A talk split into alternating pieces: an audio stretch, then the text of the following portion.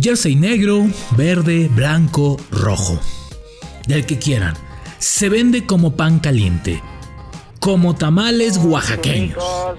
A todas horas y a todos colores. Estados Unidos es el primer país que consume el jersey de la selección mexicana. ¿Se imaginan ustedes qué sería de la selección mexicana sin los partidos en Estados Unidos? Sin la entrada de dinero. ¿Qué sería de la playera, las ventas y la comercialización de la selección mexicana sin su marca patrocinadora desde hace mucho tiempo? ¿Qué sería de la selección mexicana sin los patrocinadores, sin las marcas? No solamente la selección mexicana, la femenil, la sub-20, sub-23, sub-18 o sub-17, sub-15. El CAR no tendría ni para pagar las pipas de agua. ¿Qué sería de la selección mexicana sin sus patrocinadores? Sin los juegos moleros. Los famosos moleros, que muchos dicen que no sirven para nada, pero hoy sirven para mucho. Para mucho. Esto es La Sombra del Tri, un podcast con Rubén Rodríguez, exclusivo de Footbox. Hola, hola, ¿cómo están? Dale click, dale play en cualquier plataforma en donde estés, a cualquier hora, eh, en cualquier momento. Muchas gracias por estar unos minutos con nosotros. A ver, el día de ayer un hecho sin precedentes, o tal vez sí con algunos precedentes, pero no tan drástico. ¿Por qué? Porque Adidas, la marca patrocinadora, da un ejemplo de hermandad, un ejemplo de cómo se deben hacer las cosas en el deporte. Ya lo habían hecho otras marcas, ¿no? Con, con, algunas eh, eh, eh, partes, con algunas incongruencias en los contratos, con algunas malas imágenes, ¿no? Recuerdo a Nike, ¿no? Con el tema de Tiger Woods, ¿no? Que le quitaron un patrocinio. Y por ahí otras tantas marcas que han hecho lo mismo. Bueno, pues el día de ayer y derivado del el mal momento de, la guerra que viven o de la invasión a Ucrania por parte del gobierno ruso, pues la marca Adidas después de 23 años decide quitarle el patrocinio y echar por la borda el contrato de más de 23 años de trabajo que tenían con ellos y no acompañarlos en, en sus caminos próximos, ¿no? Incluso, bueno, pues si no están en la Copa del Mundo. Muchos dirán, es que los futbolistas, ¿qué culpa tienen? El fútbol son decisiones. Pues sí, pero algo se tiene que hacer. No solamente fue Adidas, después salió Visa, Mastercard, todas estas eh, eh, este, eh, marcas patrocinadoras que también están acompañando. Y saldrán muchísimas más y otras que no conocemos. Pero bueno, yo vamos a aterrizarlo a lo que significa un patrocinio y vamos al ejemplo más claro, al ejemplo que podemos tener más cerca, que es la selección mexicana de fútbol. Ahí les va.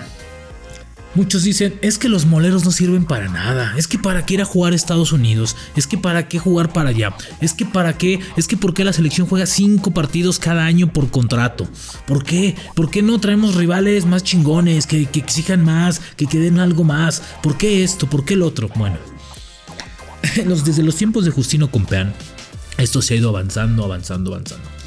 No es de gratis jugar en Estados Unidos para ninguna de los dos rivales, para ningún rival y, para ni, para la selección mexicana. Estamos hablando de un contrato por solamente jugar fútbol, por solamente presentarse en cinco diferentes estadios con la marca eh, o, con la, o con la firma Zoom, ¿sí? de más de 12 millones de dólares por año.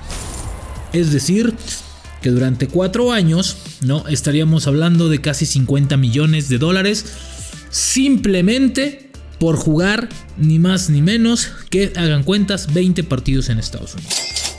Ok, Zoom pone la sede, Zoom dice dónde, eh, Zoom dice en qué lugar, se, ve. Y la... Lo que sí es que, y a mí me consta, desde hace mucho tiempo ya son mejores hoteles, mejores comidas, mejores traslados, ¿no? Eh, mejores canchas para entrenar, se ha mejorado en algunos rivales, también es cierto. Pero ¿qué se hace con esa lana? ¿Ustedes creen que esa lana va para John de Luisa, para Martino, para los jugadores? No, no, no, no.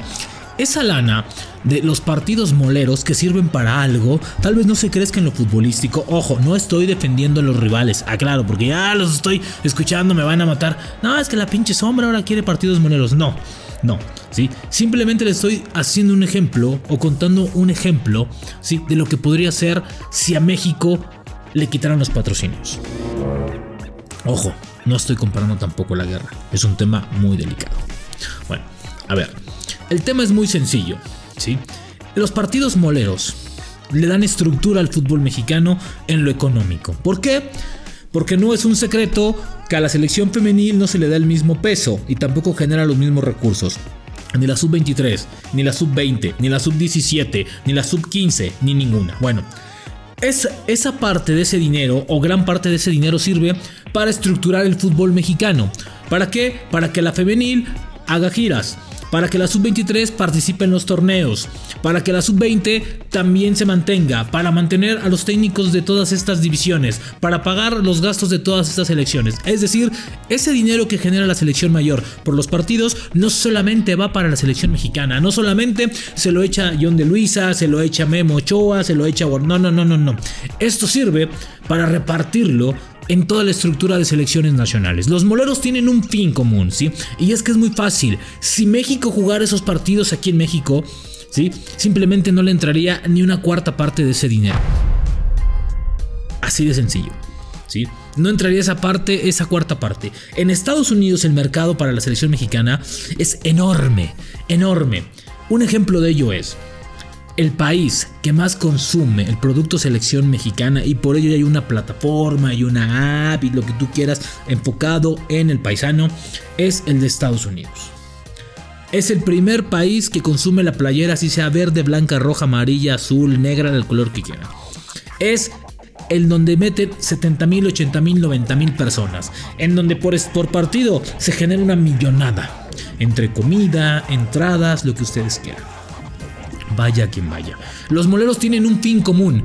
Ese es el fin común de los moleros. Ahora, la marca Adidas. ¿Qué representa para la selección mexicana? También mucho dinero, ¿sí? Hace mucho tiempo se rompió este convenio que iba desde el, me parece que del 84, 85, por ahí así, ¿sí? Se rompe y se recupera después unos años más, ¿sí? Con, una nueva estructura, me parece que en el 2000 y tantos, no, 97 me parece, que se recupera esa, esta, esta firma y, y de nueva cuenta se comienza a producir y a producir playeras, playeras, playeras. Ojo, ojo, ¿sí? El tema es muy sencillo, ¿sí? ¿Por qué? Porque la selección mexicana genera muchísimo. La playera de la selección mexicana es de las más vendidas, de las más vendidas, ¿sí? Miento, empezó la relación en el 84 y después en el 90 termina, que fueron 6 años nada más, y después se retorna en el 2007 hasta la fecha. Bueno, hace unos años, en el 2020 me parece, ya se iba a acabar el contrato y se hace una renovación hasta el 2026. ¿Sí? La selección va, a vestir Adidas hasta el 2026 por lo pronto, ¿no? Después yo creo que lo van a robar. En ese momento, me parece, no son cifras oficiales, pero aproximadamente lo que pudimos averiguar aquí en la sombra, más o menos 140, 160 millones de dólares por ese contrato. Esto también sirve para nutrir a todas las otras selecciones. Es decir, sin el dinero de los patrocinadores, sin la lana que puede generar la selección mexicana, tal vez la femenil no tuviera la estructura o no tuviera las armas para competir. Lo mismo la sub-23, lo mismo la sub-20. Es decir, las fuerzas básicas se están nutriendo de esta lana. No todo, no todo lo generado por la, por la selección mexicana va a los bolsillos de la selección. Igual con, los, con las firmas que están haciendo, ¿no? Con la, el refresco de cola, la cervecera, la banca la, del banco, eh, la firma de, de teléfonos, de teléfonos celulares, ¿no? La compañía etcétera, etcétera, ¿no? La que vende coches, etcétera, etcétera. O sea, todo eso va con un fin, ¿sí? El tema es lo que representan los patrocinadores. Estamos hablando de dos, de dos cosas que la selección no puede perder hoy en día que es la marca patrocinadora de ropa, entiendo si se va a poder llegar otra vez con mejor contrato, pero en este momento no se puede dar ese lujo de negociarlo, ni tampoco los partidos moleros. Es decir, todo va en conjunto. ¿Por qué? Porque llevas esta playera que vistes, la vas a llevar a Estados Unidos. ¿Por qué creen que siempre se estrena en un partido en Estados Unidos? Ahora que se estrene la playera verde, o, que salga la nueva playera de la selección, que me imagino que va a ser verde, porque así le hacen cada, casi, cada cuatro años para, los, para, para, para el mundial. ¿sí? Me imagino que se va a estrenar en un partido importante en Estados Unidos. Tal vez por eso se quiere enfrentar a Argentina o se quiere enfrentar a Brasil, para que ahí tanto Argentina como el mismo México puedan tener esta playera y estrenen sus playeras con las que van a competir en los Juegos, en los Juegos Olímpicos, en, en Qatar 2022, ¿sí? Entonces, todo, toda esta cadenita de mercadotecnia, ¿no? Que se está formando y que se forma a raíz del producto selección mexicana, tienen un fin y es muy claro, ¿sí? Es generar recursos, sí, pero también es nutrir a la estructura que viene debajo del fútbol mexicano, porque no todos generan esto.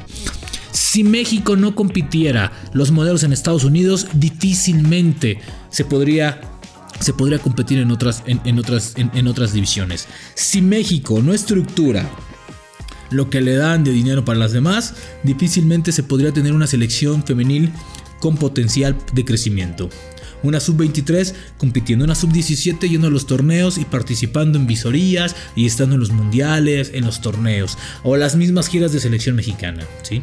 Difícilmente se podría tener un técnico de la, de la envergadura de Martino. Otra cosa son los resultados. El palmarés ahí está. Y con la lana y la lana que, que le pagan. O sea, toda, también sale de ahí. Entonces, eso también es ¿Para qué? Para que los presidentes de los clubes y los dueños pues tampoco aporten tanta lana hacia la, hacia la selección mexicana y sea redituable y es, comience a generar, generar. Al contrario, es un negocio redondo. Por eso la selección mexicana no se puede permitir ir a los juegos, a un mundial, perdón no puede permitirse no estar en una Copa del Mundo. ¿Por qué?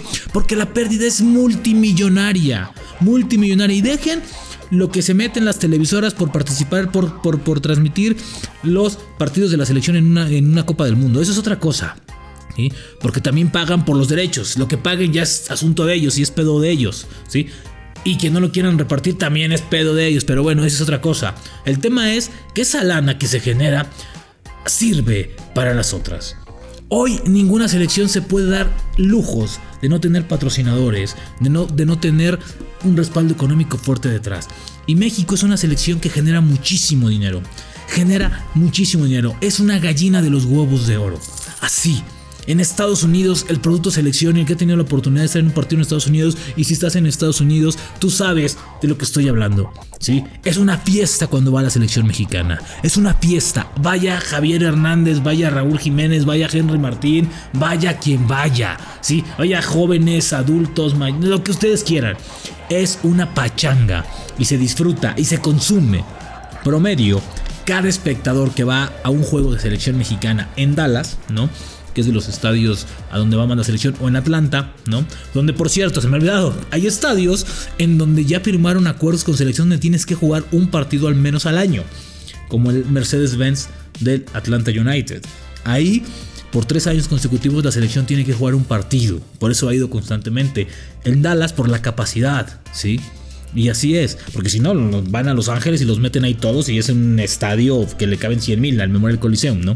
Bueno, sí, nadie se puede dar el lujo. Un aficionado promedio en Estados Unidos, con boleto y todo lo que consume, estaría gastando entre 170 y 200 dólares. Multiplíquelo por 60 mil o 70 mil. Y los que no entraron al estadio, pero ya fueron a ver, échenle cuentas. Es una mina de oro. Pero no se pueden dar el lujo porque no todo ese dinero va para ellos. ¿Quieres estructura? ¿Quieres crecimiento en selecciones? Tienes que hacerlo. Que produzcan calidad, eso es distinto, porque eso también es responsabilidad de los clubes, no solamente de la lana. Es decir, una selección sin las tres rayitas difícilmente va a mantener a las de abajo.